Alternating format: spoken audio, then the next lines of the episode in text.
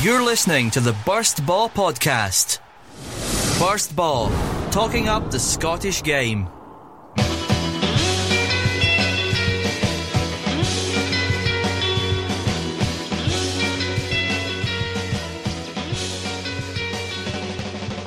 Hello, you're listening to the Burst Boss Scottish Football Podcast with me, your host Hamish Carton. Thank you very much for taking the time to download this episode, and we hope you enjoy it. I will get on to the small matter of introducing our wonderful panel in a wee second. However, we've been a wee bit starstruck at Burst Ball Towers this week because on Sunday evening, something magical happened.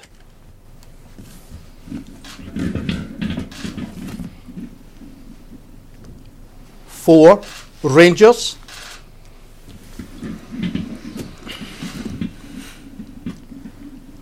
will play one Celtic.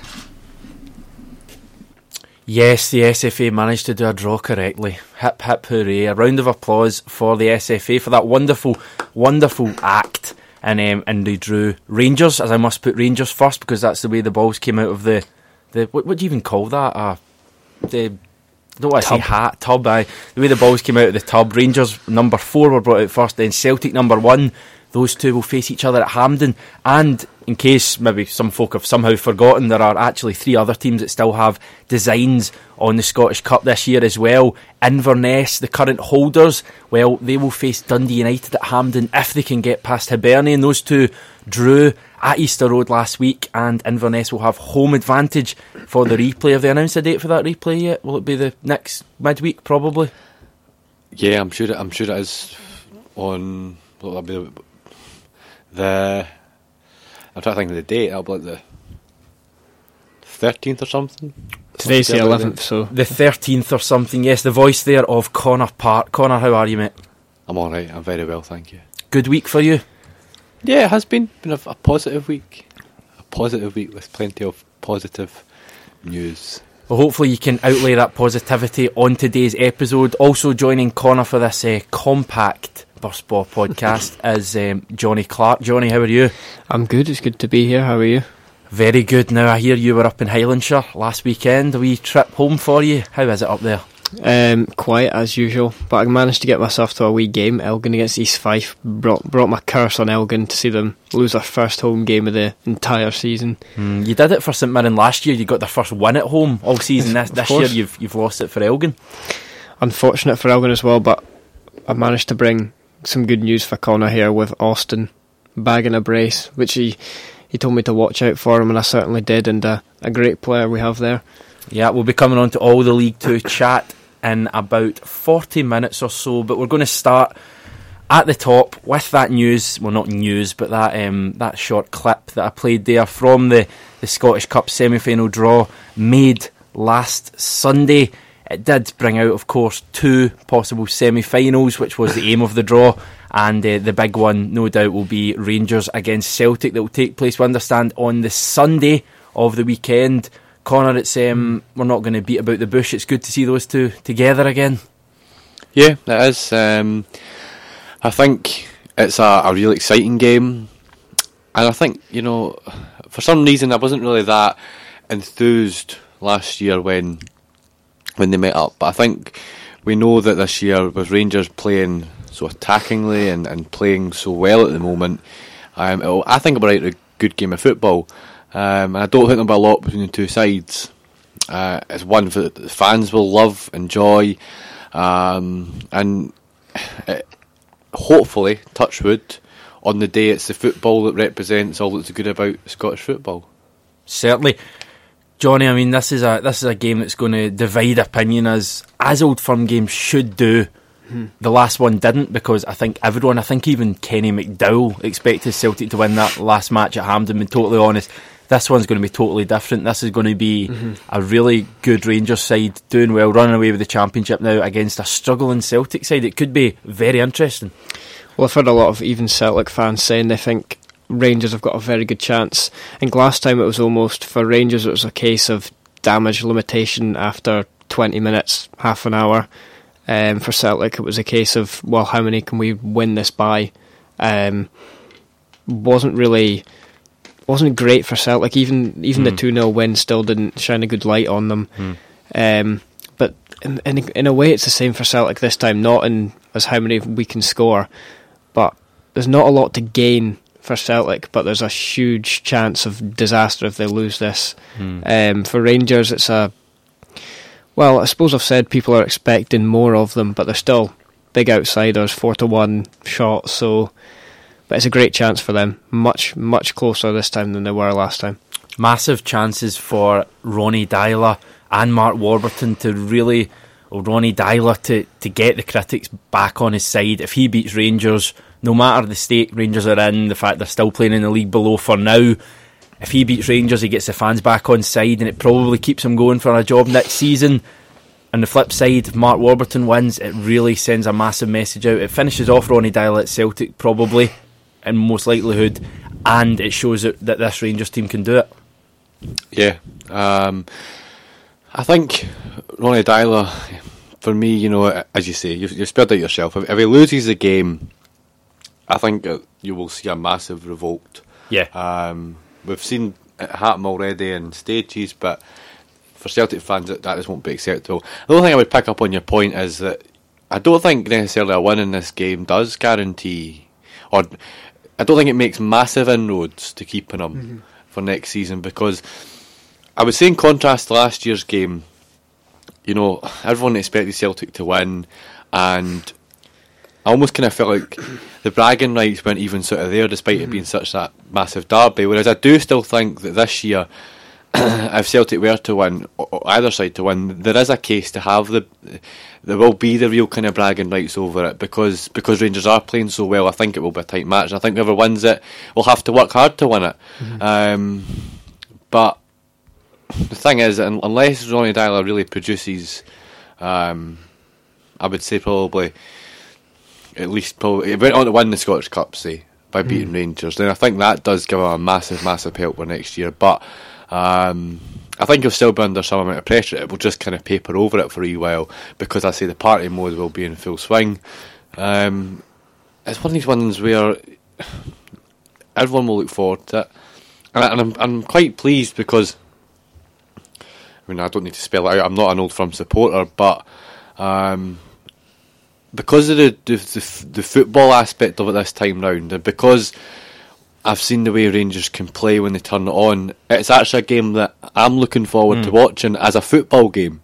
Um, I would comp- as much as it's Old Firm and we all know the significance of it, I'm looking forward to watching it just as a football mm. because I think there's the potential there for Rangers to hurt Celtic in a way that probably not any other team in the Premiership this year can.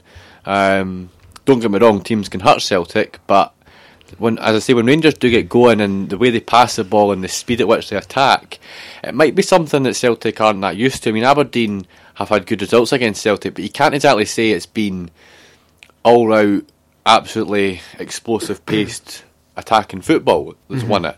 And I think if Rangers were to beat Celtic, it would be because of that, because of the pace, it would be picking them off, it would be finding gaps as Celtic maybe tried to push forward. I'm interested to see how Mark Warburton approaches the game tactically. We've heard stuff kind of say, you know, we don't think about it uh, until the week of the game. That's very, very hard. Um, he might not put a focus on it in training, and I think that's maybe what he's more alluding to. But at the end of the day, those players know that tonight, when they go out to face Morton even, there's a pressure there that, you know, they start to, one or two start to drop in performances, because it all happens out of the season. They risk losing their place. Um... for that for that mm. game.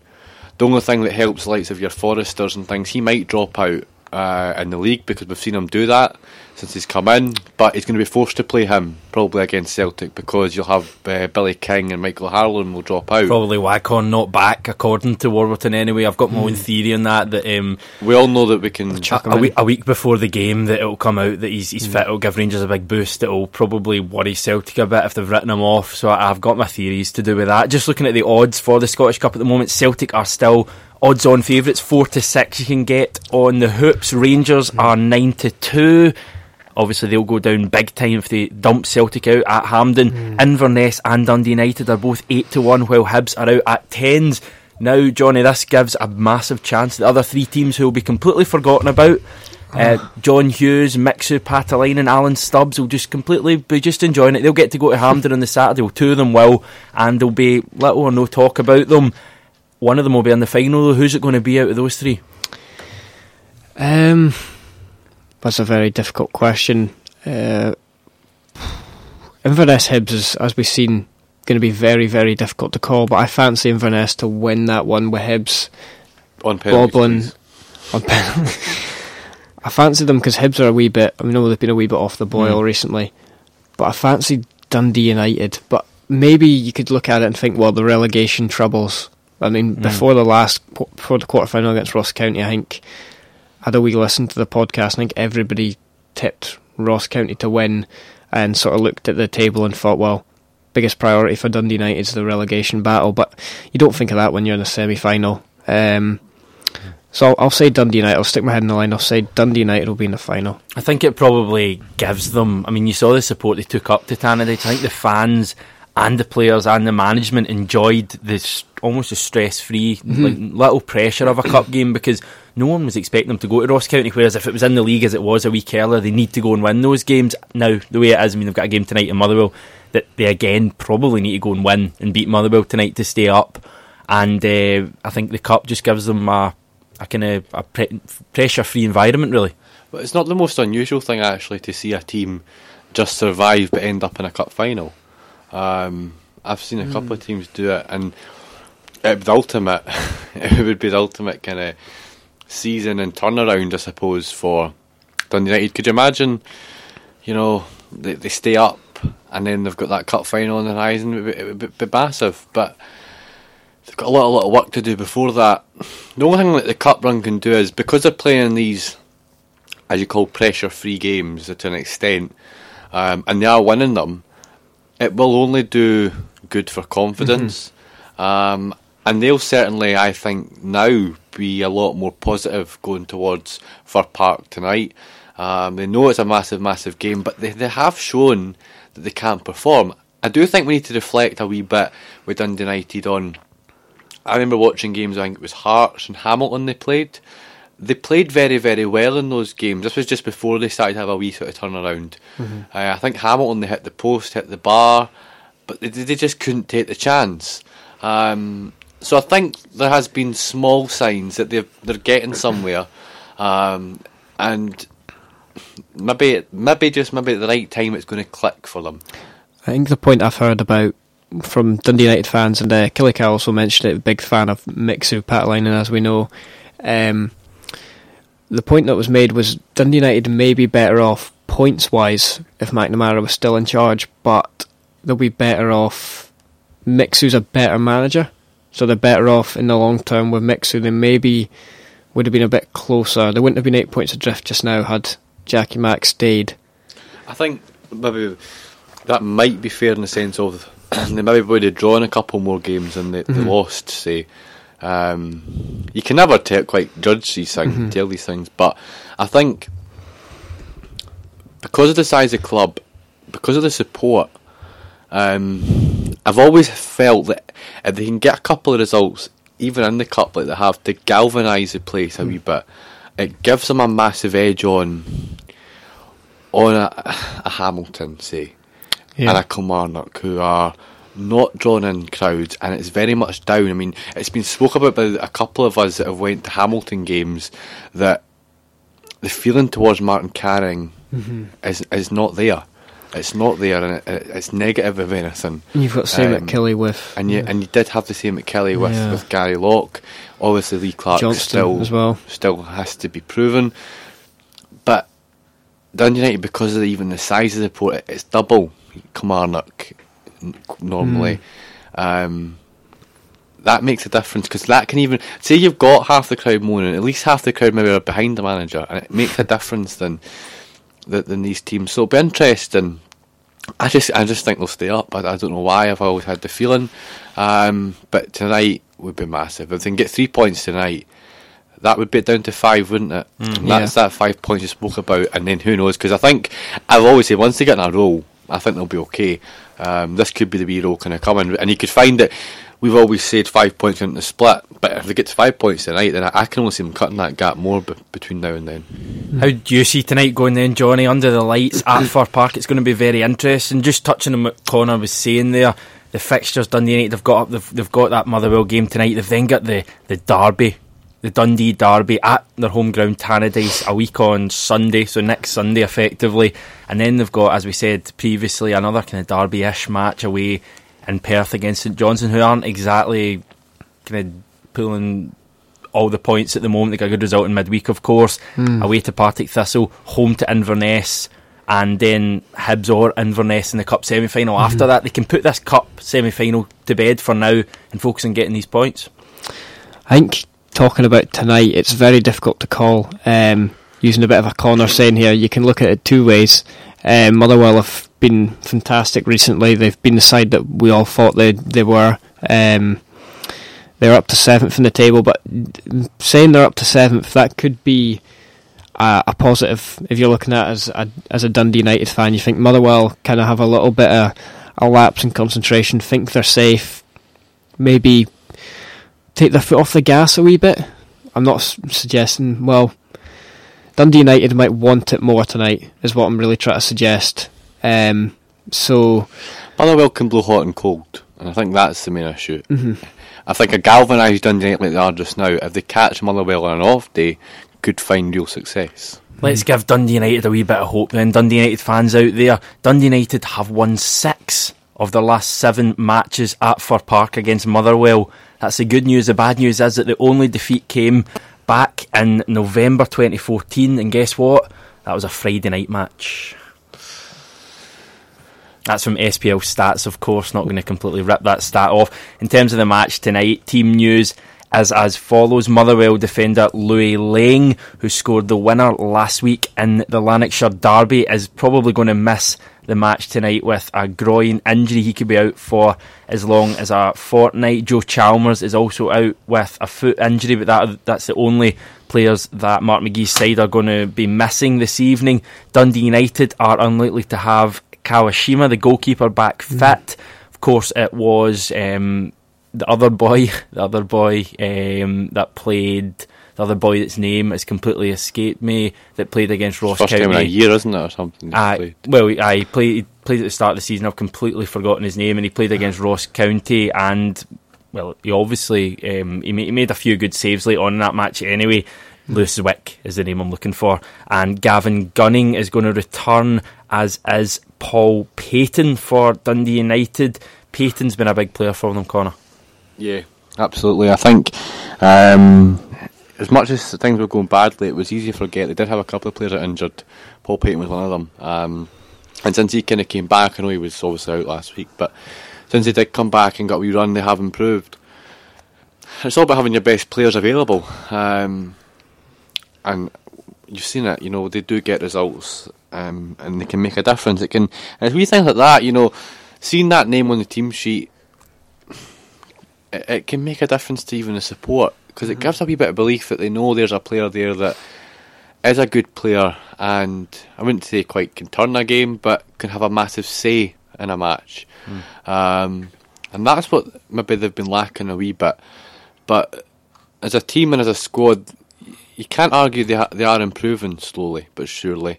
Um, and it'll be interesting. I think tonight's another very fascinating game. I don't have a lot in it again, and I'd like to see both attacks go at it. Um, I think Dundee United will have to be more reserved. Mixu always lets his teams be hard to beat in the first place, but they did show that by going to Ross County and getting three goals um, twice that, aye, that they can score and they can attack and they can they can punish teams, which is something that's been missing this season. So no, very intriguing match. It'll be tight, but I would be silent to say that I do fancy Dundee United to sneak it. Motherwell can move into the top six tonight, Johnny, for the first time in ages, probably. Absolutely ages. Certainly the first time under Mark McGee. They've won their last two matches, a three one win against Partick Thistle a couple of weeks ago, and then that victory in the Lanarkshire derby I was talking about last week. Uh, three wins in a row can move them to the top six. It must be a massive, massive driving factor for them tonight. They can basically secure their safety, I think, with a win. Um... It's interesting you say that, because we've, we've said so many times this season, Motherwell have probably been the one that have thrown us the most. You know, we've said they were safe, and then a couple of weeks later they found themselves two points off the relegation. Now they're six, six or five or six points clear, and you're thinking, right, win tonight, that's it. Seven points um, clear of eleventh place Kilmarnock. thirty-five points they're on, so... Mm, they can move, obviously, eighteen points clear of Dundee United tonight, albeit Dundee eighteen. United have a game in hand, but... Yeah, well, I think the difference this just now is that we found Kilmarnock and Hamilton are hitting a bad run of form. Um, we've not really had that. We've had teams taking points off each other. Seems to be those two um, yeah. falling drift, with Partick and Motherwell playing well. And we've even got Inverness down there in mm. ninth now, mm-hmm. and we're still, I wouldn't consider them a relegation candidate, but I would still consider Motherwell.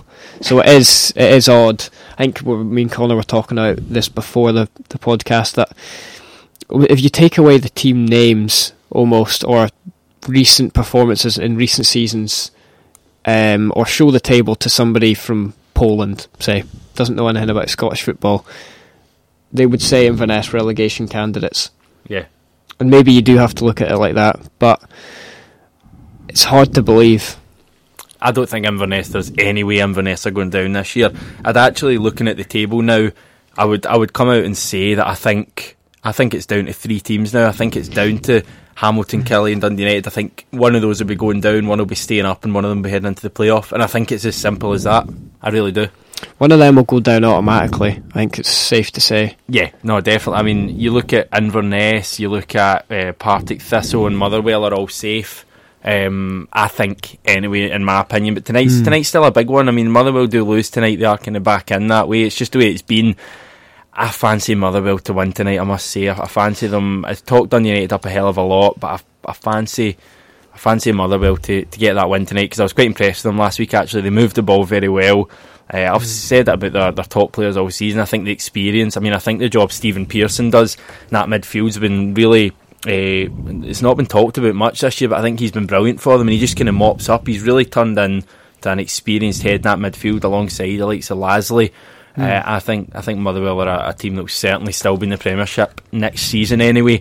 Uh, elsewhere, that's the Friday night match. What have we got tomorrow? We've got lots of good action. The early game is featuring Partick Thistle and Celtic. Yes, it's the Glasgow derby that all Celtic fans have been waiting for. Half twelve kickoff at Fir Hill. Celtic have the pressure right on them, Connor, because they're only a point clear of Aberdeen, who themselves beat Partick Thistle in midweek. This is it. This is, you know, prove yourself time. Um, I think it's a point. Remember, that it's game in hand, doesn't it? Celtic have got on Aberdeen, but if they muck up on Saturday and Aberdeen have got the chance, you know, to to, to put on pressure uh, as the weeks go on. If Celtic keep dropping points, you know, then eventually something's got to give.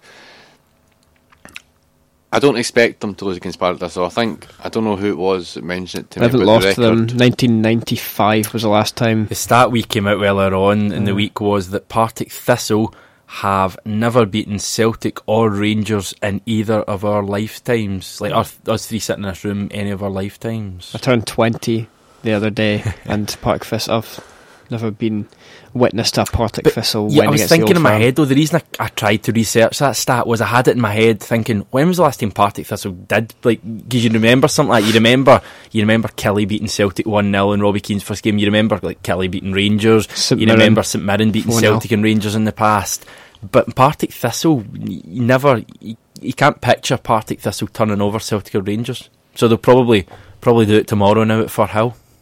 If there ever was a time, I think Partick, I was actually impressed with them uh, against Aberdeen. The defence, so tight. I've said it time and time again, the best defence outside the top three. Um, when they went one nil up against Aberdeen, I thought, that's it. Huge loss for Aberdeen. But credit to them, they turned it around well. But Partick's defence, so tight. Apart from those two goals, I'm not sure if you've seen the highlights, but it's, yeah. it was two the headers. First goal especially was terrible defending. But it's rare, and um, uh, the boy, what's the boy's name? I forgot his name the other day. It was Osman in Osman. midfield, cracking player. Yeah, he's a good player. Um, he's a good does player. the job exactly what he's on the field to do. Mops up in the midfield, plays the ball forward perfectly. Uh, Amu down the down the right had a fantastic game as well. Had Considine in his back pocket, even defensively had Considine in his back pocket actually, because me and Matt were having a joke about that, um, obviously until he, Considine popped up with the goal. But um, uh, no, I was very impressed with Partick. Um, can't see them going down, despite the fact that I would still admit they're in a battle, mm. but I can see them staying up. So you fancy Celtic tomorrow then, Connor? I think so. Um, it's pressure, and it'll be interesting to see if, if if they do rise up. But all in all, I think the record speaks for itself. Mm. I just don't quite feel Partick have enough up front mm-hmm. to punish the totally mistakes. Um, I, I have to say, and I know this is slightly controversial, but they will get opportunities, because I think the, you're prone to seeing Celtic have lapses at the back. Um, so I think Partick will get opportunities. I just don't think they've got it quite in them up the top to, to punish it properly. Um, it'll not be easy. It'll be uncomfortable for Celtic, I think, because of the defence that Johnny's talking about. It'll uh, be hard to break down, but I just fancy Celtic by one or two goals. I think I, I would agree with you talking about Partick Thistle's strikers. It's someone they could do with someone like John Baird or something, someone that can finish a chance. That's what they're missing. I know He's they've got Dolan. Johnny. I, I know, but I know that's sort of, they can do with a finisher. I know they've got Dolan and Lawless, who scored a cracking goal Tuesday night, but they do need that sort of finisher that, that most of the other teams around them have. Completely agree, and I think I think that is a a position that they really need to work on. They've got the creativity there with the likes of Lawless and even Dolan. Dolan is more creative things. for me than an actual. He's not. He's not. A, for me, he's not a goal scorer, mm. Chris Dolan. I think you put him up up top alongside someone, whether Alan Archibald will want to do that next season, but I think definitely if they get a good striker in, a striker that will score goals, I think I think Partick Thistle next season could be a good side, because they've certainly got a good defence there. Mm. Uh, they have, however, as we were saying a second ago, they don't have a great record against Celtic. They've suffered fifteen defeats in a row. That goes all the way back to two thousand two, and in that period, in that fourteen-year period, they've only scored four goals. So we're not holding Stunning. so much uh, or too much um, confidence for Partick Thistle tomorrow. But I suppose you take that doesn't really matter at all tomorrow, does it? I mean, it's it's two teams on the pitch. Partick Thistle playing quite well, gave Aberdeen a good game in midweek. I don't think it'll be easy for Celtic there. Uh, Celtic can put the pressure back on Aberdeen's shoulders. The Dons are at home to Kilmarnock. Aberdeen themselves have a very handy record against the Ayrshire side. They have won their last nine matches, and in that time Kilmarnock themselves have only scored three goals against Aberdeen. So Aberdeen tomorrow, big favourites. Well, it's interesting because I fancy them to beat Kilmarnock, but um, Callum is very, I wouldn't say confident, but Aye. he's got a wee feeling, I think. I don't know why I, I've got that feeling as well. I've just got to do one because because Aberdeen have thrown so many points at home. The likes I'm thinking of, uh, the likes of um, Partick, Partick Thistle, St Johnstone, Inverness at the start of the season. Uh, St Johnstone again, the one they lost five one. Just kind of freak results almost. I've just got a feeling that Kelly. I don't think Kelly will win. I think Kelly will get something tomorrow, and I don't know. I don't know what leads me to believe that. I just get a feeling Kelly will. They're hit or miss, Kelly. When they're good, we saw them at Ibrox, really good defensively. Mm-hmm. I think. Yeah. I think they rise to the big games as well. Not been beaten by Celtic this season. Hadn't been beaten by Hearts until two weeks ago. They kind of did all right in their first two meetings. Um, Aberdeen thrashed them. Yeah, Aberdeen have beaten them twice already this season, yeah. I think. But I don't know. I just get a wee feeling for them for I, them tomorrow. I don't think Callum can quite make his mind up because. He spoke to him the other day. It was quite positive at the weekend, but a couple of days before that, he was he was very uh, fearful of what the future might hold. Because I think this, the next three games for them are quite tough. Um, but it's definitely not without the realms of possibility from got up there. I think you know they've shown that, as you say, they can when they do click, they, they can play fairly well and are fairly competent at the back. Um, but for me, I just think that Aberdeen. I know they have mucked that before, but surely they're going to keep this wee bit of pressure on. Surely they're not going to mm. slip up this time. If they did it, if they get beat at home by Kilmarnock tomorrow, that would be about the third time probably, I think, mm. where they've had a real good chance to keep pressure going and they've they've chucked it. And I think if they do that on Saturday, you can wave bye-bye to any, to any sort of... For the fourth time this season. Yeah. I just... keep getting these positions, and I can see why Kilmarnock would think they've got a decent chance, because, as you say, mm-hmm. they do keep getting these positions and they throw it away. But for me, it's an Aberdeen win tomorrow. Um, sorry, Callum, but uh, I do think it will be um, and fairly routine at that. Hmm. Interesting. Uh, the match now, uh, the match I think, looking at the fixture card, that appeals to me the most, and to be totally honest, it's actually not, there's not a hell of a lot riding on it. It's Dundee against Hearts. Dundee for me are completely safe. I know that goes maybe slightly against what I've said in the past with St Johnstone being in a wee bit of danger, but I think they're fine as well. But I think Dundee are alright, and Hearts are, of course, Hearts are as nailed on for third place as any team in history ever has been. But they're um, a boring team with no style and no class. And no passion. Neilson out. Disaster at Tynecastle. Neilson out. What's the thoughts about this game tomorrow at Dens Park? Because I think you'll see, hopefully, sounds silly, but hopefully the weather's good and you get a good crowd in there. I think Hearts will bring a good support up to Dundee. Dundee have obviously got good home support as well. Could get over five thousand for that game. Oh, definitely. Mm. Aye. Definitely. I think Dundee United, D- Dundee at home, sorry, you have to remember, they're not long that back up. Mm. Um, they've got a very good established support that, that do back them consistently. Even look at the cup games midweek they had against Dumbarton and Falkirk, they still got decent crowds in for them. And, you know, they, they will pose a threat, and we keep going back to the strike force. Um... And that, that will trouble any team. Hearts are a team that are very progressive. You only have to look this week at the signing of, uh, I forgot his first name, second name's Kitchen. Perry. Perry, Perry. Perry Kitchen, um, M L S star, and, you know, they're always looking and building. And yeah. that's what's impressed me. You know, even you got to the middle of last year, Uh, towards this kind of time, and you started to see faces arriving again in preparation for going up to the Premiership. So they're obviously, they've got a plan, they know what they want to do. They've signed him, they've got the boy um, Dario Zanata signed a contract extension today, twenty nineteen. Yep. So it's a, it's looking and saying, well, just now we're th- third. It's unlikely we'll get any better than third, but we're not going to be any worse than third. So mm. we keep winning, we keep the positive feeling going, but Let's let's look ahead and let's try and entice, because, as I said, they don't even have any effort in terms of fan or support anymore. I was looking already, games into April are down to just single seats at Tynecastle already, um, and that's great. It's great to hear, and they just need to keep it going. I think it'll be interesting. Even I'm looking way in the future now, but we remember speaking about them at the start of the season, and I think quite a few of us tipped them for third.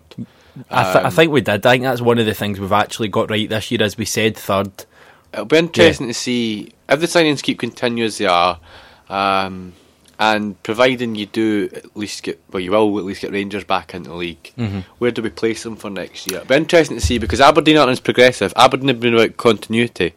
Yeah. So where do we this time next start next season? We look at them, and it'll be interesting, because I think that will be a real interesting one, comparing Hearts and Aberdeen next year. And I think I think Hearts will go right under the radar next year. I think everyone will expect Rangers to come in and be ahead of them. Mm. I think next year Hearts, the signings they made, these are like good. These are that's like an M L S established player they've signed in midweek. They've signed, alright, it's not worked out, but they've signed a Nigerian international left back in Oshaniwa for them, and he can't even get the te- in the team. And I mean, Juanma, you'd heard about him again. He's been, you'd probably still call him a hit because he's been good this year, but yeah. not quite as good as maybe some would have hoped.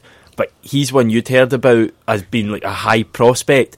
I just think Hearts next year, if they get it right, if they keep Robbie Neilson in charge, which I think, from kind of things I've heard in the past, I have a feeling that he w- he's not going to be at Hearts forever. But I think everyone knows that. But if they can get him and keep him in charge next year, uh, I I don't see why Hearts couldn't keep moving up and next year and try and challenge. It's totally refreshing. Try, try and challenge Aberdeen well. and Rangers. I think next year. I I think, in my opinion, next season. And it's, this is a long way off. This is us, me making predictions for season twenty sixteen seventeen. I think you'll have four uh, cracking teams at the top of that league. Um, four really good teams that there's not much between, not a hell of a lot between Celtic, Rangers, Hearts, and Aberdeen. And I think it'll be, I think it'll be brilliant. It'll be absolutely brilliant. I'm looking forward to it a hell of a lot. Hmm. It's the signings as well. We talk about them being high quality, but it's just refreshing. It's something different. It's not. It's not picking up within Scottish football, names I haven't heard before. It's not even down south where we've, we've kind of got a link. It's you're scrambling to try and find out well, who are these guys? You know what I mean? And then the Nigerian internationalists, you go away and look and think, that's a really decent pedigree. The guys from America, really decent pedigree. Uh, Zanata's originally Canadian. You know, it, it's not... It's testament to what's going on, and it's testament probably to Craig uh, Craig Levein, because Robbie Neilson will be working very hard on the training pitch every day. But I'm I'm having a guess here, but it's, it'll be Levein and his and his scouting staff that are ta- are having the time to go away and, and actually look at these players and, and come up with them. And that's where maybe, you know, you hear about bad situations with directors of football where they're trying to get too involved. Maybe it's been a stroke of genius for Hearts in the sense that, yes, Robbie Neilson has the final say on the transfers, but you've got a very astute and sound manager there who could easily, easily manage in the Premier League himself. Mm. And Craig Levein, he could have a Premiership club in the same. He could be the manager of Hearts. That's what I'm saying.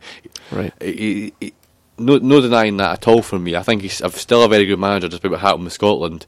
But you've got him there, and he can just solely work on just overseeing things and making th- sure things are running properly. Mm.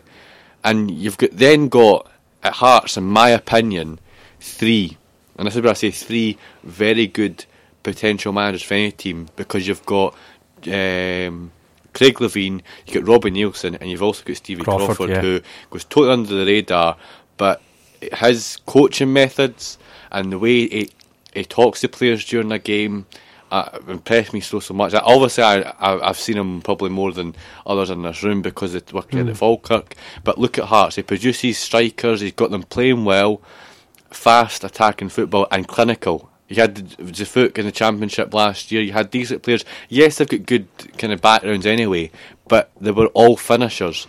At Falkirk, he, he produced three kind of player of the seasons as, as in strikers. You had Lyle Taylor, who was at thirty goals. Freed, Uh, who's at Hibs now, thirty goals.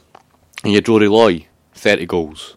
Mm. He does it wherever he goes. That's not a coincidence to me, because that's like, we're talking like five or six years in the bounce now. He's had really, really good strikers that he's able to produce. So everything about Hearts, in my opinion, it's a plan.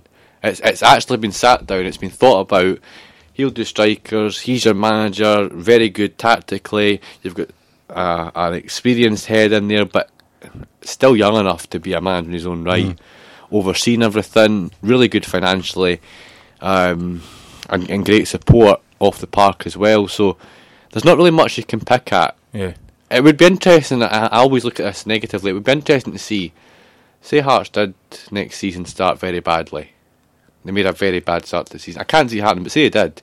I think it'd be interesting to see, because we've only ever heard positive news for Hearts out the past couple of years. Mm. Um, apart from the plane. Apart from the plane, but well, we that just shows you're not gonna you're not gonna please all fans. Maybe we don't even comment on that. It was that silly. Um, just what you were saying there, I, I do know as well from hearing a few things how how well they thought of, of things when they decided to appoint Robbie Neilson. I know that Stevie Crawford actually wasn't the, the first choice they had for the, the youth team. They, they had planned to have a, a certain guy that's working down at Newcastle now to come in uh, as the, the youth coach and then take Robbie Neilson's job whenever he moves on. Um, I'll interested to see if that's maybe the way they'll work with Stevie Crawford in the future, if they're maturing him in to be a, a future Hearts manager. I'd probably think so at the moment. Uh, in terms of Dundee, Johnny, they're a team that were doing very nicely, but they had a bit of a setback at Ibrox last week, and uh, Paul Hartley's message, of course, a former Hearts player, will be to repay the fans. Yeah, very disappointing against Rangers. I think everybody expected more from them. Everybody, almost everybody expected Dundee to avoid defeat, I would say, at Ibrox. Apart from uh, me. Apart, uh, I, I thought, sorry, I, I forgive forgive me, I thought, thought everybody. But uh, no, but I think the way people, most people maybe on the podcast here li- looked at it was fifth in the Premiership against top of the Championship, rather than Dundee against Rangers. Uh, Rangers had an exceptional, exceptional day. I think scoring after thirteen seconds or something like that, um, kicked them off nicely. But some great goals in there. Uh, the free kick, Lee Wallace's goals, absolutely exceptional. It just epitomised Rangers almost, the uh, way the fullbacks play, and Dundee couldn't deal with it defensively. But I think they'll be back this weekend. I think they'll get something off Hearts. Right. Um, they'll probably destroy your dreams of a good game with a one-one draw. Mm, that's my tip. Just interesting that, because obviously he spoke about that certain Newcastle man. He's been kept on down there. Has under he? Benitez. Right. He signed a three-year deal. Mm. So, because I know he does, Izzy and Cathro were talking about, of course, I know he's uh, quite into his, he obviously worked in Spain for a while, and he's he's quite into his old uh, Spanish stuff, so it'd be interesting to see if that's... P- pretty much the rest of the coaching staff have gone, though. Mm. Very, interesting. Very interesting. Very mm. interesting. Uh, Has Rafa Benitez been announced as the, the next yeah. manager then? Three mm. years. Stunning. Mm. Very stunning. More stunning news is about to come your way, because Johnny Hayes has been called into the provisional Ireland squad for their upcoming friendlies, which is very interesting. I mean, no one really saw that one coming, did they? Well, he deserves it. I yeah, like I, I been... completely agree, but they've got Euros coming up, and you would honestly not have... I wouldn't have thought that at all, that they'd have brought Johnny Hayes in. Uh, is Adam Rooney... made the squad. He's injured at oh, the he's moment, injured, so of course. But when would the squad be before the end of the month? Well, it'll be, uh, it'll be for the same games. I'm trying to remember. I'm sure it's Switzerland and someone else they're playing. As I say, I'm not big into my... twenty-ninth of March is the Scotland-Denmark game, so I imagine it'll be around the same uh, time. Switzerland and Slovakia. They've called up Johnny Hayes and a lad called Chris Forrester. I don't really know much about at all. Mm. Uh, Just thought I was a bit interesting there as well. Final game on Saturday is up in the Highlands. It's Inverness Cally Thistle against Hamilton, the match we saw. Mm. The reverse match, Connor, still maintained for me it's the best game I've seen this season. four three to Inverness in that cold... Uh, it was about the thirtieth of December, wasn't it? It was, uh, oh, was one of the last days of the frozen. year. It was freezing that day, but that was uh, that heated us up that day. Do you see any sort of repeat tomorrow of the goals and the drama? That was a fairly unique match. I mean, if, if they get half of that up there tomorrow, they'll have value for money. Um, the thing that sprang out that day was, to be fair to both sides, they just went for it. Yeah. They did just go for it. Had a weird feel to it, though, because it was during the day. It was a three o'clock game. The crowd was probably as bad as Hamilton have had this season. And it wasn't... It looked bad, but aye, it didn't feel that way at times. It was strange. It was. You've got to remember, it's. I mean, it's a it's a tiny stadium. To be totally honest, what is it, six thousand or something like that? That's it. Because there was, I think there was just short of four thousand at the, the Lanarkshire Derby last week, and it felt full, which is a wee bit strange. But I don't know what that um, uh, circus bit across from the main stand holds. Shed. I don't know. I don't know how many of that holds. But I mean, that's not, that's not used for yeah. any games apart from Celtic and holds Aberdeen. The ball boys, really. uh, aye, basically. But I mean, uh, that was that was that's probably the game I'll remember from this season for drama. I mean, for the quality of the goals, Tansy scoring two two day. good free kicks, and that, that Liam Polworth goal uh, in the mm. last minute is probably one of my goals of the season. It, was, it almost feels fake to me. I feel like I was watching something that wasn't real, because you, it just was.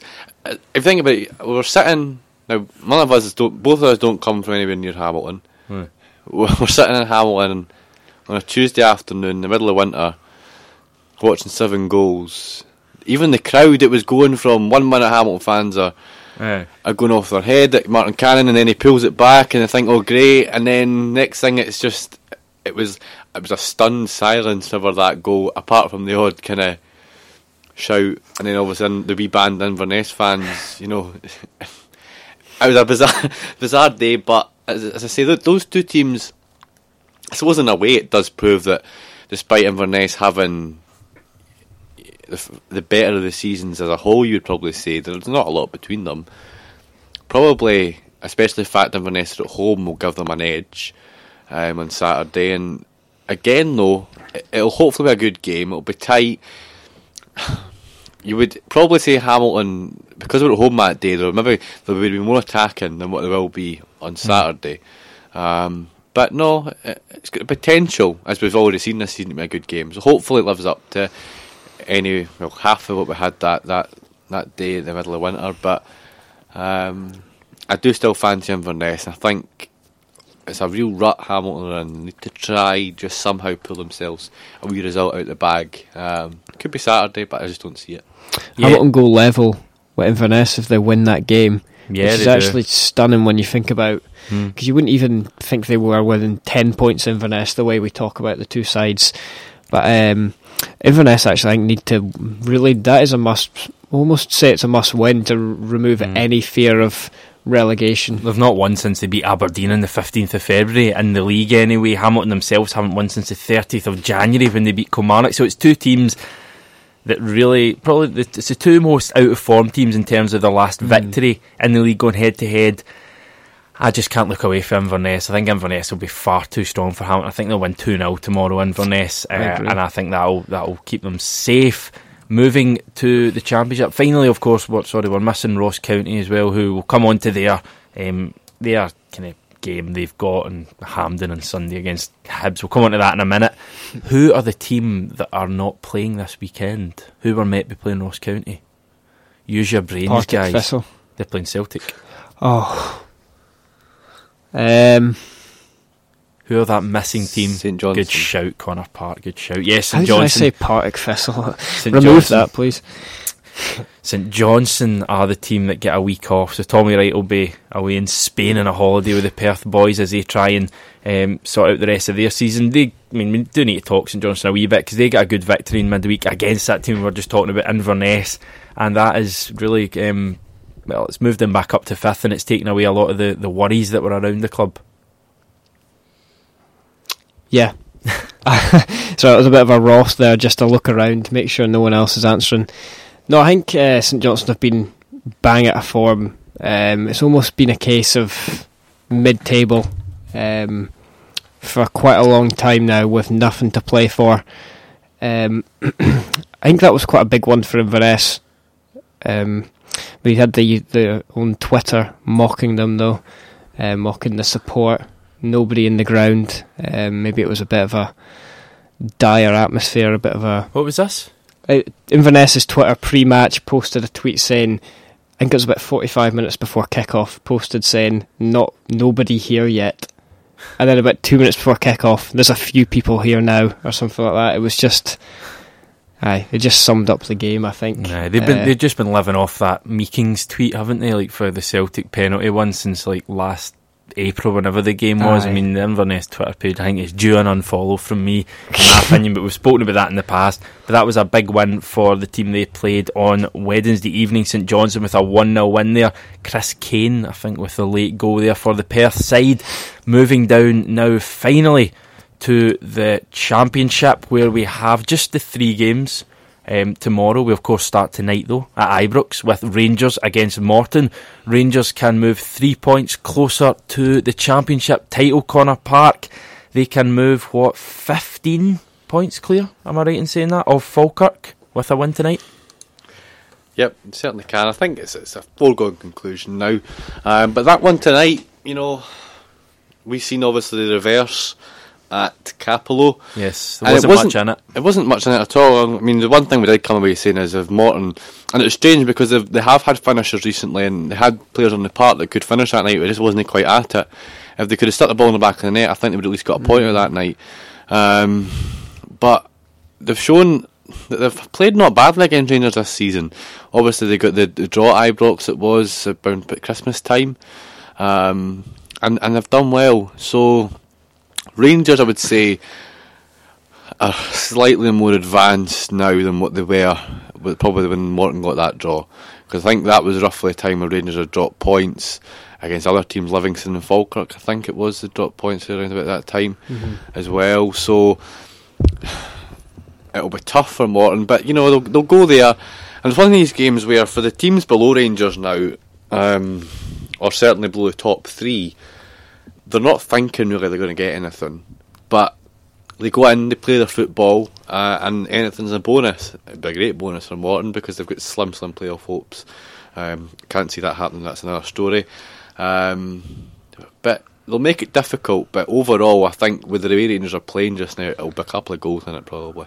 Yeah, I fancy Rangers to win by a couple tonight. Morton, last week saw them at Celtic Park. Um, so disappointed in them. I, I was I was slightly disappointed as well. I thought there was just I mean there was just defensive mistakes really cost them in the first half. Second half, I suppose they mounted a bit of a challenge, but there's a lot of people saying that they didn't disgrace themselves in that. I expected more from them, to be totally honest. Themselves and Wraith Rovers, who both come to Celtic Park, and I've seen them this season, and neither of them really laid a glove on Celtic at all. I'd quite like to see maybe I'm being totally harsh. It is a team, of course, that are sixth in the Championship, going again up against the best team in the country at the moment in terms of the way the league table sits. Uh, but I just expected a wee bit more from them. But I don't know, Johnny, do you think that kind of experience at Celtic Park will help them going into the game tonight at Ibrox? Um, well, I think they've already played Rangers twice this yeah. season, so I mean that should be enough. To, they know what they're getting. Um, I think for them, they need both strikers. I mean, if they play with two strikers, Samuel and Johnson both need need to have the game of their seasons, um, and they need Rangers to have an off day. It's as simple as that. They're not going to get anything if Rangers play one hundred percent, though. They'll beat Morton. But like Connor says, it's it's almost a bonus game for a team like Morton, because you know there's they've really got a point, a, essentially what you would class as almost a bonus point over the teams around them. Um, Rafe, Queen of the South, St Mirren, an extent by getting a three point at Easter Road. I know teams exactly, have beaten yeah. Hibs, but not really Easter Road. Mm. I, I suppose you could look at that too. Of course, Queen of the South beat Hibs um, as well. But it is, it is a bonus. I think they're about seven points behind Rafe, so it's very, very slim chances now. I think for Morton fans, they're just hoping to, to finish ahead of St Mirren, probably whisper mm. it. That's their that's their prize this season anyway. Alloa against Raith Rovers. Now, Raith Rovers have really impressed me in recent weeks, because they've, from going from this team that seemed to kind of bottle a lot of opportunities of wrapping up that fourth place, they've then gone on a really nice run. Only Rangers have beaten them in the last five. They've won the last the, the other four matches in that time, beating Livingston, beating Morton, beating St Mirren and beating Queen of the South. Three of those teams that ran around them, and they now, Connor, look as if they've got that fourth place tied up. Yeah, that's the difference essentially. Um, I remember making the comment, nobody wants fourth place, because that's what it seemed like for mm. a, a long time. They were both. They weren't taking chances, and the teams round about them, and when they were playing each other, were drawn. The difference with this last quarter has been Wraith have, have beaten the teams around them, and that's what's essentially given them their, their lead. Um, it's not done yet, though. It's it's it's not done yet, um, and I think you know they've had a very good season, um, and certainly it looks like they will get themselves that fourth place, and it'll be interesting to see, because they're, they're a tough game on their day for other teams around them, but um, I just think we've still got about a quarter to go. There, there is a chance that there's a chance that they could slip up, and it's purely because of their running. You know, they've got six of their, their last nine, the remaining nine games, sorry, are away from home, hmm. so they need to have good away form, um, and the home games that they've got are against Hibs, Rangers, and Falkirk. Hmm. So there is the potential to drop points. Hmm. I think they will just. I think they will get the fourth place. But it was interesting. You know, Ray McKinnon still kind of said in his press, and you wouldn't expect him to say anything different. But he said, you know, it's not done yet. You know, we need to keep going, work as hard as we can to stay in that fourth place spot, and then we've got a good hold on it. But um, the difference being is, I, I still think like the Queen of the South, St Mirren and Morton will take points off each other, and that mm-hmm. was the difference. Raith was able to take points off of them. Do you think it's quite bizarre how Raith have got every team in that league left to play, and yet they still end up with a difficult run-in? It's just uh, totally bizarre, isn't it? But I, I would imagine that's their nine games left, one against each team. Yeah, well, it will be, and um, it's bizarre. I suppose you can look at it both ways though as well, because you could look at it the way you're saying that they've got those home matches against the best teams and the the rest of the league away from home, basically. But you could flip flip it the other side and say that they've got their hardest games at home in front of their home support, where they've been really good at home this year, mm. and their away games against the lesser teams, so kind of less daunting maybe than having to go to Ibrox, Falkirk Stadium, Easter Road, et cetera. Uh, I would fancy Raith Rovers to take fourth, but I'd, I wouldn't mind them dropping a couple of points this weekend and making it interesting with Queen of the South, uh, and who knows, maybe Morton or St Mirren. Morton certainly in with an outside chance there of, of closing that gap, perhaps. Uh, St Mirren, Queen of the South, this is, well, I don't know if I even count St Mirren, thirteen points behind Raith, still in the chase. I think I probably write them off, to be totally honest, because we've written Hibs off of with any chance of winning the league, and they are, uh, Hibs and Falkirk, we've written both of them off, and they are twelve and uh, fourteen points behind, respectively. So I think you've probably got to write St Mirren off there as well. But for Queen of the South, that is a, a must-win match, a game that you're possibly looking at going to, Johnny? It'll either be there or Somerset Park. Um, it's a big game as well, we'll come on to that. Yeah, but I think Connor's looking at me watching the Falkirk game and maybe doing something on that, so I might go to Somerset. But yeah, it's a it's a huge game. But I think St Mirren, although you what you've said is true, I think Rafe are more likely to drop points than Rangers, um, but they'll be looking over their shoulders. I think there are only a few points now between them and Livingston. I'm not suggesting that they'll they'll have any relegation problems, but it's still a much more realistic um, option, more re- much more realistic chance of them being relegated than there is of them being promoted. So they've got to look first thing first and get away from that bottom two. Mm. The final game, as you just touched on there, Connor, is away for your side Falkirk at Dumbarton, a quarter past five kick-off, live on B B C Alba, and you would expect a victory there for the Bairns. Very tough though, very tough. Um, you know, they've shown against Hibs recently that they can mm. do damage down there. But won five nil in your last visit there, of course. That that, that is also true. Um, so no, there's two. There, there's There's various ways that, that, that you could predict that one, but with Falkirk now sitting in second, it's all about putting the pressure on Hibs now. Um, chance to go five points clear, which, I mean, if you'd asked me, I know I know Hibs haven't played, but even at that, if you'd asked me six weeks ago, I wouldn't have said would be about to have the chance to go five points clear to Hibs. Um, so no, everything going really well at the moment, you know, and it's just winning games. And one of them, you know, it's not that we're absolutely hammering teams, but we're getting results. And that was a, a comment Peter Houston made during the week. You know, we might not play well every week, we don't play well every week, but we're still getting results, we're still getting ourselves through, and that that's most important, because I still think you're, if you were to get the three points, you go five points on Saturday, you'd be looking at an absolutely cracking game next Friday at Falkirk Stadium between Falkirk and Rangers. That would be a sellout. Um... That'd just be fantastic in front of the cameras again. You could be looking at, and also we know what happened for our side, obviously, the last time mm. Falkirk played Rangers. But first things first, Dumbarton, um, it'll be tough. But if you want to finish second, and you want to, and you want to do it, you need to go down there and win, in my opinion. Rangers lose tonight, Falkirk win tomorrow, Falkirk beat Rangers next Friday, and the gap's down to six points. All of that, and it's still six points with a game in hand to Rangers. I think we were writing them off. It's um, no, it, it, that's not happening. But you know, it's all about it's all about second. It make a massive, massive difference come the end of the yeah. season. Um, and you know, it's, I'm I'm pleased though in a sense that, that we have, you know, you, you've seen recognition this week in terms of Peter Houston getting manager of the month again. Um, and it's, it's it's it's we are actually being talked about now. You can't not really, because when you consider the amount of scope Alan Stubbs been given to bring in players from Hibs mm. for Hibs, sorry, to even consider that they not might not finish second, to me that's mm. I, I would and all the praise he's got as well. I mean, would imagine you're on the Hibs board and you don't finish second this year after all that money. Mm. I yeah. mean, I just can't see how that would. I mean, I I, I know that the majority of people, I'm not used to probably think they will finish second, but um, I just think to even consider that, I just don't see how that's. It, should, it shouldn't be feasible. Falkirk should be well behind it. We've done extremely well this year, um, beaten last year's total already, and of course, Peter Houston set a target at the start of the season for sixty points, one on Saturday, and that's that done. Worth eight games to spare. No, it was fifteen points per thing, wasn't it? Per quarter. quarter. Nah, that's outstanding to do that after basically three quarters of it to reach that target. It'd be unbelievable. Um, in spirit of the, the same thing we did for the Premiership, who's the missing team here?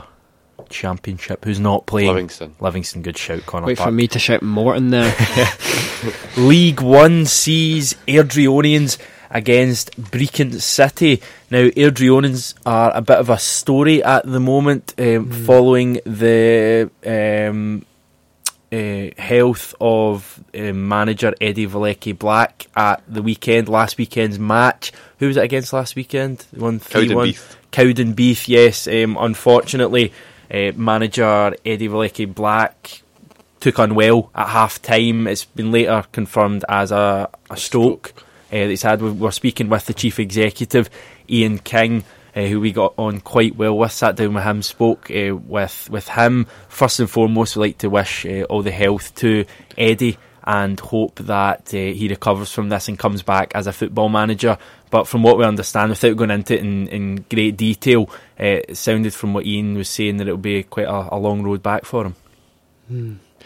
Yeah, it's, it's such a shame, you know, when you're out there. I think it was half time. Yeah. And, and everyone in the stands thinking, get ready for the second half, and and that happens. And it was part of a vision. Yeah, well, yeah, still part of a vision there at Airdrie, and yeah, the big, big plans for the place. So hopefully he can get himself back um, and be part of that, because it's exciting. Yeah, it is exciting what they've got planned there to go full time. It's not what you, you don't hear the clubs going full time. You hear the clubs going part time, full time to part time. Yeah. Um, so it's a big move, and we even know from speaking to Ian that Eddie was a massive, massive, and is still a massive, massive part of that. So they're hopeful that he'll he'll come back. I know that Ian said that, um, and I actually think they've made a very good decision in, in the interim to put a manager like Deila in there. Something that our very own Ross Clark may have had a direct hand in. Surely not. It was actually it was actually quite stunning, isn't it? He just we were actually talking to Ian, and Ian must have known at this point. It was on Wednesday. Yeah, one hundred percent must have known that he knows. Aye. He, he, knows. he must have known. And Ross just said, "Right, Danny Lennon, that's a good shout." And all of a sudden, two days later, there he is. Oh, was a day later. A day later. A day later. But I think the thing where that Ross pointed out was, Danny Lennon's a good appointment because he needs a stepping stone back into football, and he's the sort of guy that'll come in and to the end of the season, and then hopefully Eddie will be back and he'll he'll leave. Um, if he hopefully he'll make the playoffs, he'll give himself a better reputation, a stepping stone back into the game. You would also say though, say even looking even at the next year, if the club and Eddie decide they still need more time. Mm-hmm. You would say, I think Danny's the sort of person, and because of his career, would that actually be willing to say, well, I'll just keep taking until, because say he gets off to a fantastic start next season, mm-hmm, Eddie can come back in and he'd get himself a, a decent wee wee gig somewhere. And he's yeah. managing a full-time team, of course. Mm, of course, I mean, they're sitting fourth in the league at the moment. He's not going to go up any higher Uh, than fourth in the league. Ayr and Peterhead are both fourteen points clear. Dunfermline twenty-five points clear at the moment. So he's not going to go. He's not going to go and win the league, put it that way. But he can um, take Airdrie into the playoffs if he can stave off the likes of Albion Rovers, Stranraer, and even Stenhousemuir at the moment. Get them into the playoffs. They'll probably face Livingston again. Not much pressure there. It all seems to be. Seems to be geared towards Danny Lennon, I think. I mean, I can't help but feel that he's going to get Alloa, and Alloa are going to somehow stay up, and he's going to face Alloa in the semi-final. I can't, I can't help but feel there's a narrative there. Uh, Airdrie, as we say, this weekend have a match, and they are at home to Brechin City. A match with Brechin being bottom in the league, you would expect them to win. However, Brechin City were a famous victory for them over Ayr last week, and previous to that, a four nil thumping win against uh, one of the form teams in the league at the moment, surprisingly. Well, at the time anyway, Forfar Athletic, who had just won two in a row themselves. They are now chasing down Falkirk, only eh, Falkirk, Forfar, only two points behind Forfar Athletic, and as that obviously means that a victory this weekend could move them into ninth place. Albion Rovers at home to Stranraer. Now, this is a big one that concerns Airdrieonians and those two teams. Albion fifth place, thirty-eight points. Stranraer sixth place, thirty-five points. Stranraer have only lost two of the last ten. Albion Rovers have only won two of the last ten. Form would suggest Stranraer for that one. Albion are a side that draw a lot of games. I think they got a very good point in their last game against Dunfermline. Yeah, they've drawn with Peterhead and Dunfermline in successive weeks there. They're a difficult side to beat. They don't concede a lot of goals. Um, maybe you could flip that around and say they don't score a lot of goals mm. either, but a very consistent side. You've got to remember they've just come up from League Two as well, so they've done a cracking job, and just to stay stay in that league and stay in that league comfortably, it's been a great achievement for them. Ayr United, the match you're possibly looking at going to, Johnny. Ayr at home to Dunfermline. The gap is eleven points at the moment. Ayr can get it down to eight points if they can beat Dunfermline. mm. Talking to Ian McCall after the match on Saturday, he's looking forward to it, hoping he'll get a good crowd out for it. The, I mean, the three meetings between them already this season, the four meetings, sorry, uh, maybe taking away the cup game, which wasn't great, but the three league meetings anyway, mm. have been outstanding games. Like, all three of them have had real incidents in them, red cards galore, penalties, goals galore. Ayr have won one, Dunfermline have won two. I wouldn't back against Ayr winning this. I think Ayr have got a, a decent chance tomorrow, judging from seeing them on Tuesday night against Tenhousemuir, where they weren't actually great for large periods of the match, but ruthless. They've got really good players there. I like to say Craig Moore and, of course, Ryan Stevenson, Alan Troughton, all three of those players scored on Tuesday night. And I, th- I think there's a, a nice wee feel-good factor to United. They've been written off quite a lot. Everyone's thinking about Peterhead now. They are still level with Peterhead. I wouldn't I wouldn't write off Ayr United tomorrow. I've got a funny feeling for them to beat Dunfermline. I'll probably go against that and say I fancy Dunfermline. Um, probably because I've been to the same game twice this season in Dunfermline. I've won both ties and I've looked probably mm. better. I mean, you were at one of the, the games with me. The one that won the ten men was, was a big blow for Ayr. And Ayr, Ayr went on a kind of poor run after that. I think they lost four out of five games after that. Uh, mm. I, is this, is this Dunfermline's final hurdle in terms of winning the league, Connor? They win this one and that's them properly done it? I think so. Um, I mean, there's no doubt over it in my opinion anyway.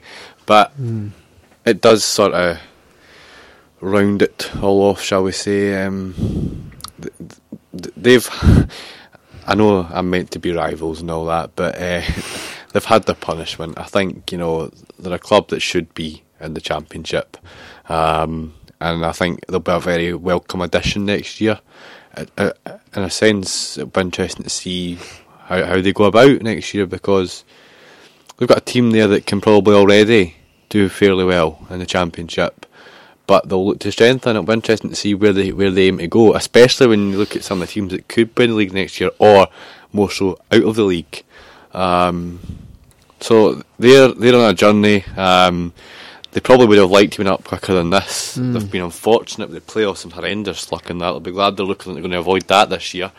Um, but it's probably about time we got them feeling back up in the Championship. Nothing else but to reignite those famous derbies. I right, really, so you're um, not holding out much hope of promotion by the sounds of things.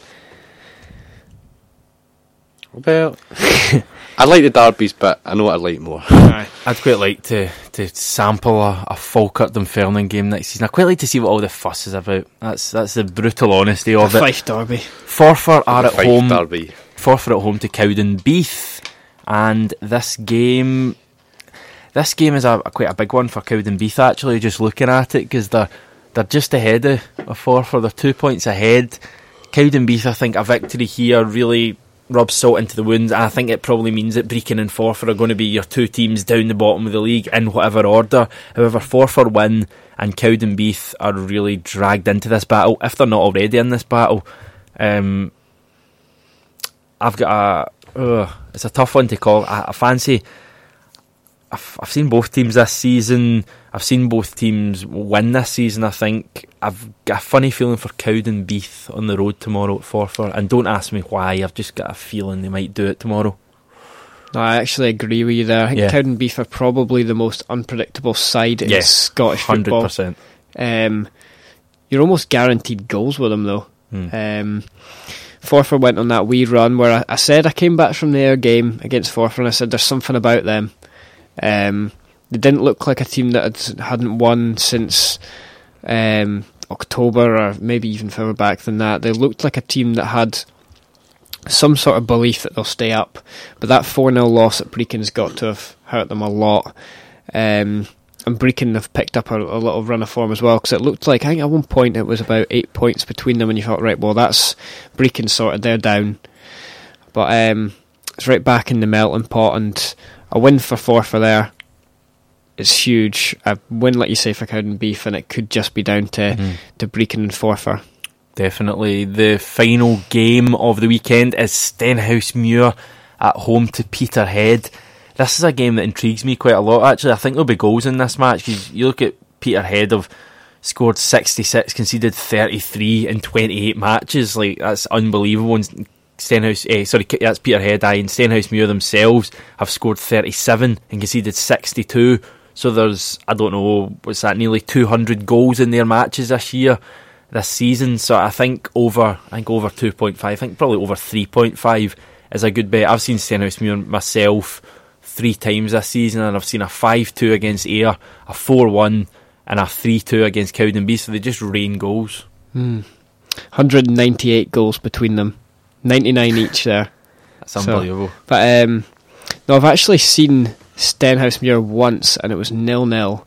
And I've seen Peterhead twice. I've seen a one one and a three all, actually, both at Somerset. All three mm. of those games were at Somerset Park. But um, no, like you say, Peterhead extremely exciting in the right way. Stenhousemuir maybe the opposite, exciting in not such a good way for their fans. But mm. um, I think Peterhead, both teams to score there with strikers like McIntosh and um. McAllister. Name, name slipped out of my head there, McAllister, apologies. Um, you're always likely to get goals, especially at that level. Yeah, I fancy Peterhead for that one as well. League two, Arbroath against East Stirling. What does this match really mean? Probably not a hell of a lot in terms of the upper echelons of the table. ninth v tenth. Well, yeah, East, East Stirling lost three nil to Clyde and in midweek, proving that that win a week earlier at Broadwood was just a complete fluke.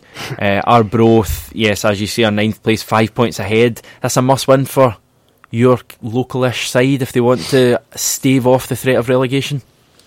I think so. Um, sadly, uh, I don't like to see any local teams go down, but I think if, unless they turn it around, the writing's on the wall anyway for the, the playoff.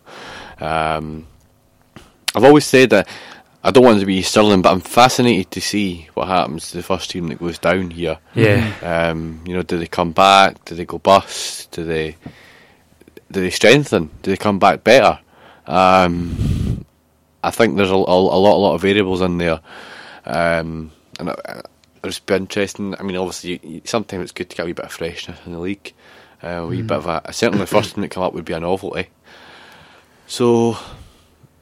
It'll be tough for them to try and stave it off, but I hope they do. Um, but there's, there's still a couple of teams in there that, that could easily find themselves in difficulty. I think Berwick, Berwick and Montrose are still in there as well. Berwick are Berwick are doing alright. They beat Montrose and they beat Arbroath in the recent weeks, got a draw against Queen's Park, two draws against Queen's Park actually, a nil nil on the fifth of March and a one all on the twenty-third of February. So I think they are They're they're hitting form just at the right time. Montrose, uh, they've got Queen's Park at home this week. I don't know if I'd hold much hope for Montrose there, but then again, they are only eight points away from Queen's Park. As crazy mm. as that sounds, it could only be five points if they can win that match. Uh, Berwick against Stirling. Mm, I, I don't know. Stirling Stirling have been quite an unpredictable team this, this season as well. They've won eleven and lost eleven, drawn six. Of their twenty-eight matches this season. As I say, Berwick are hitting form at just at the right time. I think Berwick might be an outside chance of a victory there, especially at home. Clyde Elgin, this is where I think Clyde are going to come into their own. And I'm going to put it out there that I think Clyde are still going to win this League Two. They've only lost one of their last six matches. It was that freak result at home to East Stirling. I'm going to put it down as a freak result because They've they've won five, eh, four of their, their other five matches, and a, a draw against Annan Athletic in a match that I think they conceded a late goal in that game as well. Eh, they were three two up, certainly. And a game against top of the league Elgin, I think you'll see a good crowd tomorrow at Broadwood. I fancy Clyde for that one. I think Elgin's away form's been, it's not the away form of champions, is no. what you'd say, but you wouldn't see Elgin slipping up at home to East Stirling. I just don't mm. think it would happen. I mean, the, the, the fewest defeats there's been in that league, Queen's Park and Annan, and they've both lost eight. So it's, it's like it's unbelievable. So you're, mm. you're going to be certainly, I think, looking at, unless a team goes on an amazing unbeaten run for now and the end of the season, you're going to be looking at the team who wins the league will have lost double figure matches, which is unheard yeah, of almost. A stunning stat I heard about League Two today. Uh, Queen's Park have dropped seventeen points against the bottom against Berwick and East Stirling, so eighth and tenth. Really? I think they've lost all if, twice against East Stirling and drawn two and lost two against Berwick. So that's sixteen points. Apologies, they must have drawn we st- no sixteen points. It must be. That's unreal. It just sums up Le- League Two is just unbelievable. Final game, East Fife against Annan Athletic. East Fife fresh off their victory last week, three one it was at Elgin, that match you were at, Johnny. mm. Annan, who remember ages ago Annan were the team Do you remember that? They were the team who were going to run away with this league. Mm. Uh, it's not quite happened for them, but they're, they're still in there. If they win their two games in hand, they'll be up to forty-six points. They would be a point behind East Fife, uh, who they obviously, as I'm saying, play tomorrow. They'd be only three away from Elgin City. I think it could still be any one of those top five, and I think it's going to be fascinating. I really do. I mean, it's it's brilliant. You could, you could have, think, if they win all their games in hand, you'll have Elgin forty-nine, East Fife forty-seven, Queen's Park forty-six, Clyde forty-six, Annan forty-six. Three points separating the top five. I think East Fife are my tip. Um, I think uh, they've actually got some good experience there. Players that have played further up, I think mm. Jonathan Page is there. He was at, at Hamilton when they were in the, the top flight and in the first division. Um, and they have got some good players up front. Um, they've got obviously Nathan Austin and Kev, I want to say Kevin Smith. Something. I think a boy called Smith scored on Saturday for his first. He could be right, but they've, they've got two good strikers up there.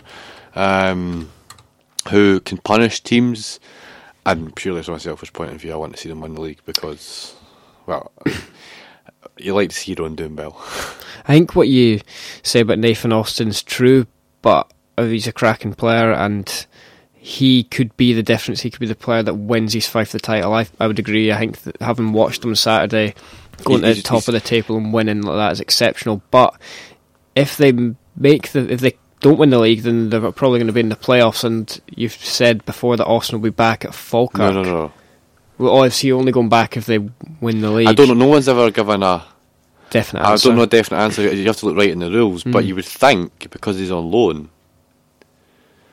and as a Falkirk registered player, it's not a pre-contract thing. Mm-hmm. That if East Fife were to go up automatically, his d- business would be done. Yeah. There. So if they got the and, playoffs, he would stay, is what you're probably saying. And, and they would then be able to go and play for Falkirk in the playoffs in mm. the Championship. Interesting. Very interesting. But so I need, you need to really read the rules. And, yeah. I would not like to be the person sitting in the Falkirk office that has to try and work that one out. Because one you have mm. to get right. if, you, if you get that one wrong, then oh. Ineligible yeah. players. Yeah, Nathan Austin with nineteen goals has led the way for East Fife this mm. season. Midfielder Kyle Wilkie has chipped in with nine. Um, and Jamie Insel as well, the Englishman, the only Englishman, the only non-Scotsman in the East Fife squad, has uh, chipped in with five, and I think the majority of them were at the start of the season as well. So that is League Two. They're looking forward to that. Now we're going to turn attention to the big one on Sunday. We've been kind of hinting at it all along. It's a three o'clock kick-off at Hampden Park for the first major cup final of the season. It is Championship Hibernian against Premiership Ross County, and we're looking forward to this, Johnny. We certainly are looking forward to this. It's actually interesting. What what are the price prices for this game? I'll because find out if you give us a wee second. I was I was thinking about actually heading along to that. I've not. I thought you meant the, the odds, the prices. No, the price of the tickets, not the not the odds. I think for, I think actually Hibs are favourites. Talking about odds, uh, Ross County are two to one. Actually, I looked at that yesterday. Um, Hibs are about eleven to eight, but it's more difficult to call than that. mm. I mean, Ross County at two to one, you've got a team that are fourth in the Premiership against a bang out of form Hibs side. So I mean, apart from the draw with Inverness, which you'd have probably tipped them to win, Hibs haven't. When was their last win? You know, you're you're thinking back to f- it was um, Alloa Alloa probably the so, three nil match. So you're thinking like a month ago for that. They're going into it. They could not be going into it in worse form. Um, mm. And County are going into it. I mean, they've lost, obviously, twice to Dundee United, which won't do them any good either. So it is a difficult one to call, um, definitely. How are you feeling about it, Connor? Are you looking forward to the, the first major final of the season, as I say? Should be a good game. Two um, teams with very good attacks. Um, and... You know, it's a great day out for everyone at Ross County. They they deserve it. They, they they've done it differently. You know, you don't talk about them as bringing through loads of players, but mm. they've invested well in their team, um, and it's been proven on the park that they've done well. They've had a, a really good season. I think, you know, potentially a cup win and, and top six football for Ross County, verging on Europe, I suppose, as well. It's mm. it's fantastic.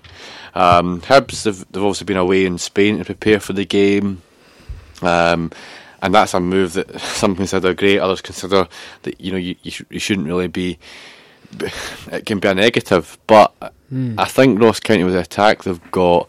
Um, obviously Hibs, we know they've got plenty of players and plenty of options, but on the day I just about fancy fancy Ross County to nick it for me, and it's something I'm looking forward to. Yep, uh, delighted to say we're now joined by the current Ross County striker, Brian Graham. Thanks very much for joining us, Brian. No worries. So this game on Sunday, you must be really looking forward to it. What's the, the mood in the, the county dressing room? Yeah, everybody's been buzzing all week, obviously looking forward to this cup final, and everyone's got high hopes of going to Hampden and lifting the trophy.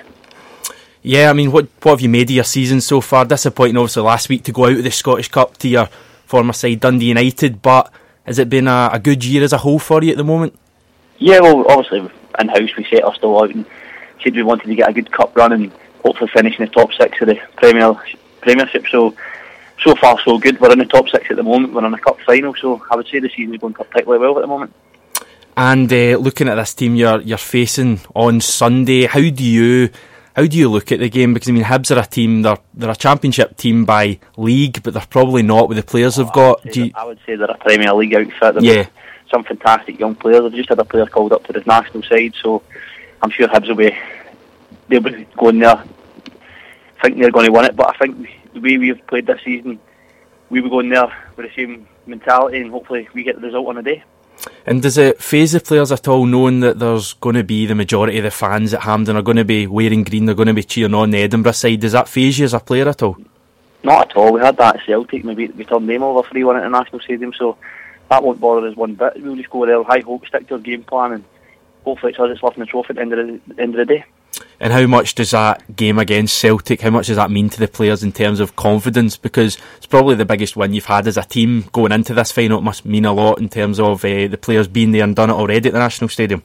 Yeah, well, Celtic, they're probably going to run out champions this year, and they've done it over a number, number of seasons. So to go to Hampden, and they, as you said, they had the big crowd that day, and I don't know how many fans we had. It wasn't as many Celtic acts for sure, so we'll go there. We, we know what we need to do on the day, and we're looking forward to it.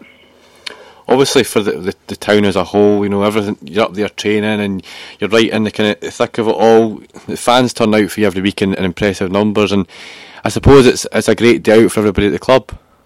Yeah, it's what a family club. Every everywhere you go, there's a Ross County fan, and they're wishing you well, and they're all, they're all in high spirits, the same as the players. So hopefully on Sunday we can do it for them as much as doing it for ourselves. And finally, Brian, uh, how does how would a win on Sunday rank in your career achievements if you can get it?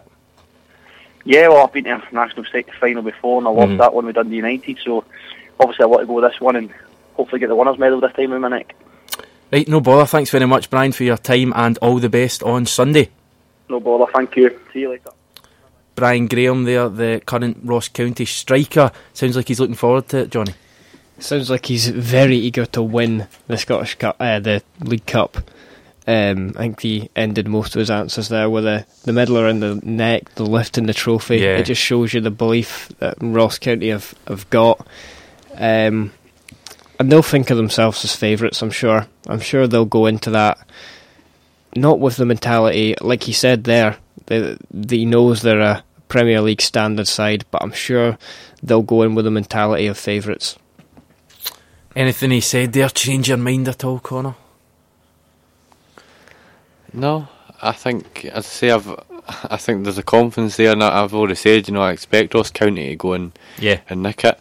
Um, I think Hibs on their day, we know they're a very good side, but I think I just think as a team, and, and this is this thing that hits me, is as a team, Ross County look very sound at the back. They've got threat up front. Um, and I, I just got a feeling for them on the day. Mm. How, how about the spectacle of the match then? Because ticket sales have gone pretty well. I think Ross County are still selling tickets today, tomorrow, before the match. But I think you'll see a, a good crowd. Are we expecting? I mean, what are we expecting crowd-wise? Do we well, know? I mean, Hibs will have over thirty thousand there. Mm. Um, Which is so, pretty, pretty good. County will, well, they average three and a half, so I'd imagine they'd take... Ten? I would say so. So that would be forty thousand, which is more than there was uh, at the Scottish uh, Cup final. So plus your usual allocation of um, dignitaries and stuff like that. So you could probably mm. hit forty, I don't know, forty-four, forty-five thousand. I think it'll, it'll look full on the telly anyway. You guys looking forward to just sitting down and watching that on Sunday? And well, I might even go along if I can.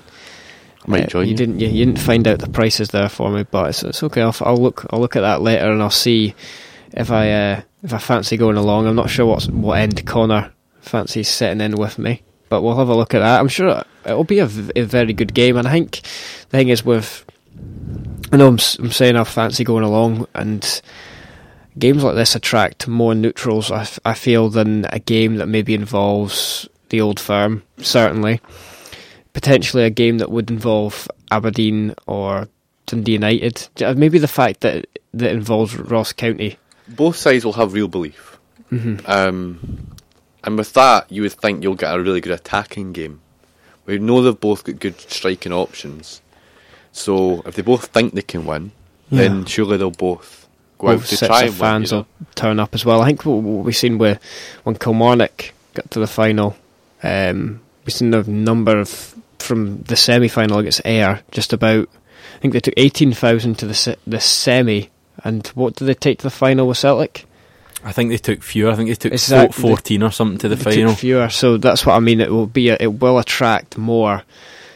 Well, I suppose you could say part-time fans or mm. neutrals. Um, That's always the case, I think, when you're not playing one of the old firm, there's that whole, yeah. I hate the phrase, but the, the family final, whole that whole feeling and stuff like that. I mean, I, I go with you, I don't like that kind of... Yeah. But I think it's a fact that you look at examples of crowd statistics and it does show, you know, that it, it makes a difference for these kind of clubs like Ross County when they're taking support. He and said just there, he's a, it's a family club. He used that yeah. phrase right there, which sums up Ross County. No disrespect to their fans. I think they've got a fantastic fan base. When you got to consider Dingwall's five thousand folk, and they're take they're, we're talking about them taking ten thousand to a cup final, which is sensational. Mm. Team Certainly. Of the Highlands, really. And this will be, of course, the final League Cup to take place. League Cup final to take place in March.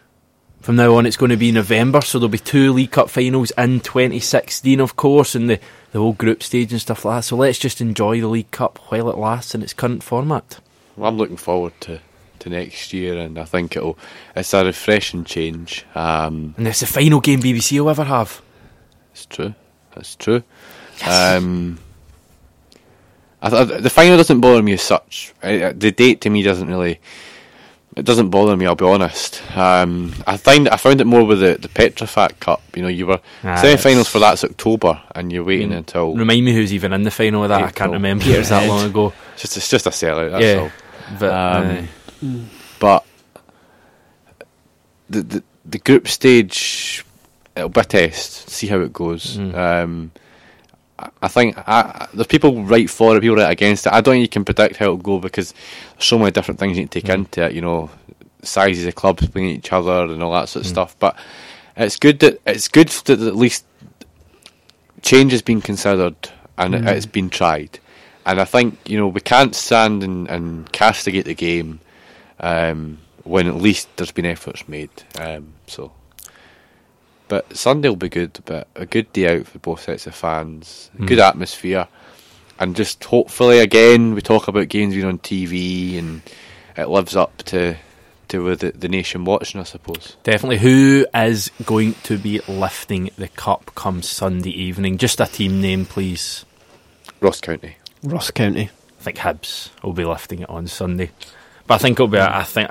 Actually, I have a feeling that it'll go to extra time. I've got that feeling where I can't separate them, uh, and I can I can see extra time on the horizon on Sunday at Hampden Park. I'm not just looking forward to it, and uh, I just uh, as I said earlier on in the year, I hope it's a good final because last year Celtic Dundee United it was a bit it was a bit it wasn't great. Year before mm. it was Aberdeen Inverness, not well, not great, it's putting it mildly, probably the worst final I've ever seen in the history of football. So hopefully hopefully we just see, similar to the Scottish Cup finals we've seen in recent years, hopefully uh, we see a really good final. And I don't, I'm not bothered really who wins at all. I, part of me would quite like to see Ross County win it actually for their, it'd be their first um, Might start that. Aye, both Highland teams will be both lifting the teams. two. And then when Peterhead join them in April, that'll be unbelievable as well. Can you imagine well, Scottish football sure, Scottish football just implode if Peterhead, Ross County, Inverness hold three the three cup competitions. Looking forward to it though. If you're off to Hampden on Sunday, enjoy yourself no matter what side you're supporting, even if you're a neutral enjoying the match. There is of course other football though. We've discussed it all during this ninety minute Burst Ball podcast. Get yourself out to a game this weekend and report back to us on Monday evening when we will be talking about the weekend's action. Thank you, Connor Park. Thank you, Johnny Clark. I've been your host, Hamish Carton. Enjoy your weekend, stay safe, and we will speak to you next week.